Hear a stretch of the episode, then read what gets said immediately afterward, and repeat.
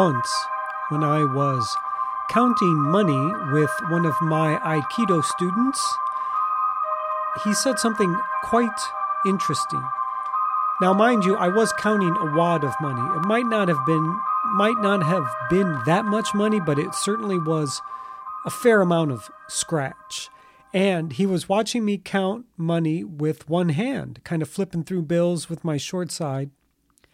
And he said, You know, Sensei, it's a really good thing you are not a criminal because you would be very identifiable. And of course, yes, I, I live my life with one hand. I basically stick out in a crowd. People stare at me constantly. I'm just that not so normal kind of thing walking around. So, yeah, I definitely stick out, and I know that I do. I've done a, number of podcasts about just people doing double takes and staring and this kind of stuff, but I actually gave. I actually gave that comment a fair amount of thought because I have been in quite a bit of trouble in my life, and I at one point could have easily taken the road to the dark side. But I did not. I'm actually a shiny, bright little star, and I'm all about pushing the positivity, the the envelope of positivity, making making the good. And uh, but it was a worthy contemplation and i did think about that a lot. It's like yeah you know i uh i'd be easy to, easier to find right? It's like oh yeah what happened? Oh the one th- this one-handed guy attacked me or whatever. You know it's just you know it's not like having a tattoo on your shoulder or something and then i was thinking about that I was thinking about that when I was thinking about what I wanted to, what story I wanted to share for this podcast, podcast number 172. Yes, hey, hey, my friends. This is just a quick little story about how having one hand, basically, I was mistaken for a criminal and I got, I like to say, slightly accosted by the Boise Police Department. Yes, indeed. This was many years back. Now, I work across the street from one of the hospitals in Boise, Idaho, and I've been working in the same building for 20 years. I walk across the street very, very often, sometimes every day, to get either a cup of coffee or some juice or breakfast uh, maybe even some kombucha. Who knows? But yes, I I actually have spent so much time at this hospital. People thought I worked there. The other the people that worked there asked me why I wasn't at the employee party. I should have worked that one. And I've worked people. People have asked me what floor I've worked on in the hospital, and I've just I'm like, oh, I'm on I'm on um, floor five. They're like, really, floor five? Yes, I'm a medical intuitive. And this one woman, this one woman said, "Oh, we need more of that." And then the next day I saw her and she's like, "You just lied to me?" yes, yes I did. Because I've spent so much time at the hospital, right? But this one time, okay, this one time I was walking into the hospital and I didn't really notice you know that there were a lot of police officers hanging around. I did notice one police car and then I noticed a couple of police officers. And I've seen this before at the hospital. You know, bad people get hurt, they need to go to the hospital, this kind of thing, car chases, car wrecks.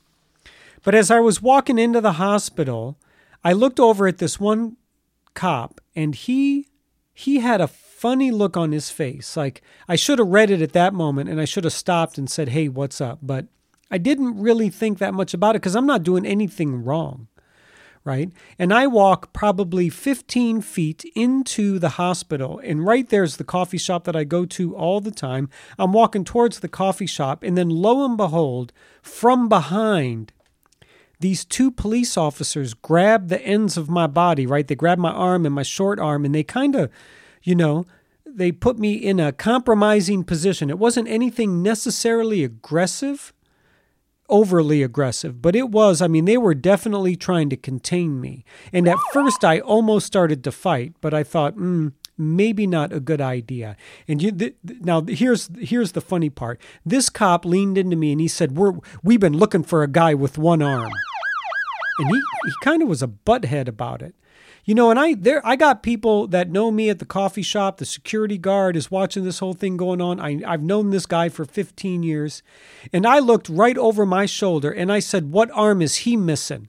And they, both those cops energetically froze because they had no idea what arm the guy was missing. And I was like, "You don't even know what." He's like, "Let me see your ID," and I He's like, Is it okay if we search your, uh, take out your wallet? And I, I didn't say anything. And then the next thing you know, he's taking my wallet out. And then he looks at my name. And at that time, my legal name was Alexander. And he's like, Oh, oh, Alexander. And I wanted to say, Yeah, what'd you think my name was? Tyrone? Because they were being a couple of butt heads. Oh, yeah, it was totally inappropriate. Totally inappropriate. You know? And, uh, yeah, they kind of sized me up and then they let me go. And I was just like, you know, you guys are uh, like gangsters. They rolled up on me. And, you know, I wanted to dig in a little bit deeper. Like, you know, you don't even know what arm a guy is missing that you're looking for. And you're just like bum rushing non two handed people. I think, you know, I mean, basically, it's a form of profiling. It, it was just, you know what? I actually, I actually wrote a letter to the police department, and I called the police department, and I, I wanted to, I, I tried to file uh, a, a grievance because I thought it was so uncool, but they didn't feel there were grounds enough for that.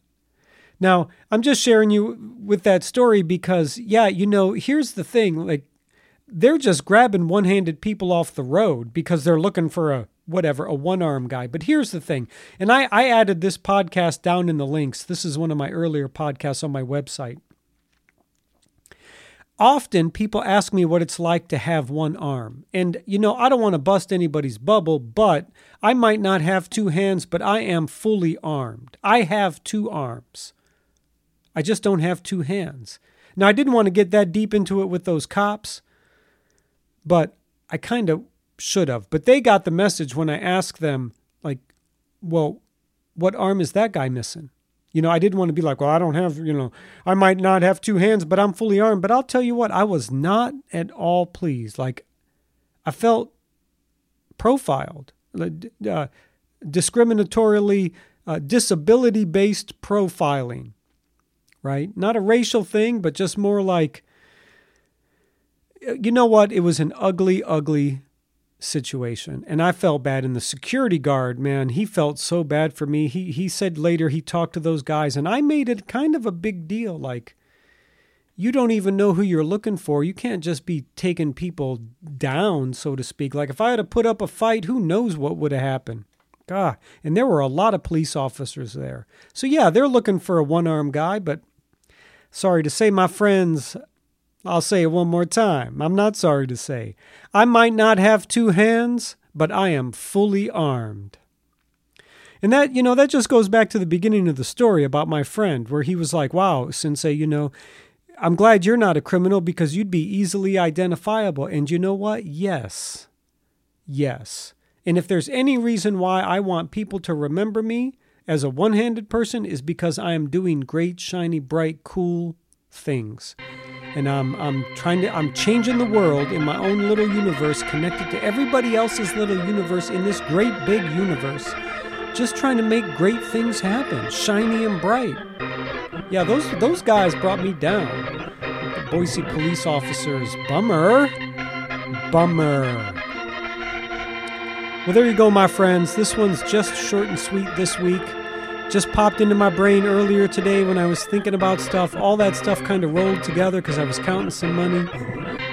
And then I was remembering what my friend said, and then it led to that little incident with the Boise Police Department. So, you know, life has a way. Everybody's got beautiful stories to say, to share, to express. If we just really look deeply into ourselves, Beautiful things happen all the time. Incredible experiences happen all the time. And here I am, my friends. One hand speaks, just sharing some stories with you all. Okay, let's make America great again, my friends. Mask up. Mask up and vote. Let's make America great again. Let's vote for change. And with that, my friends, stay safe, be cool. See, I told you.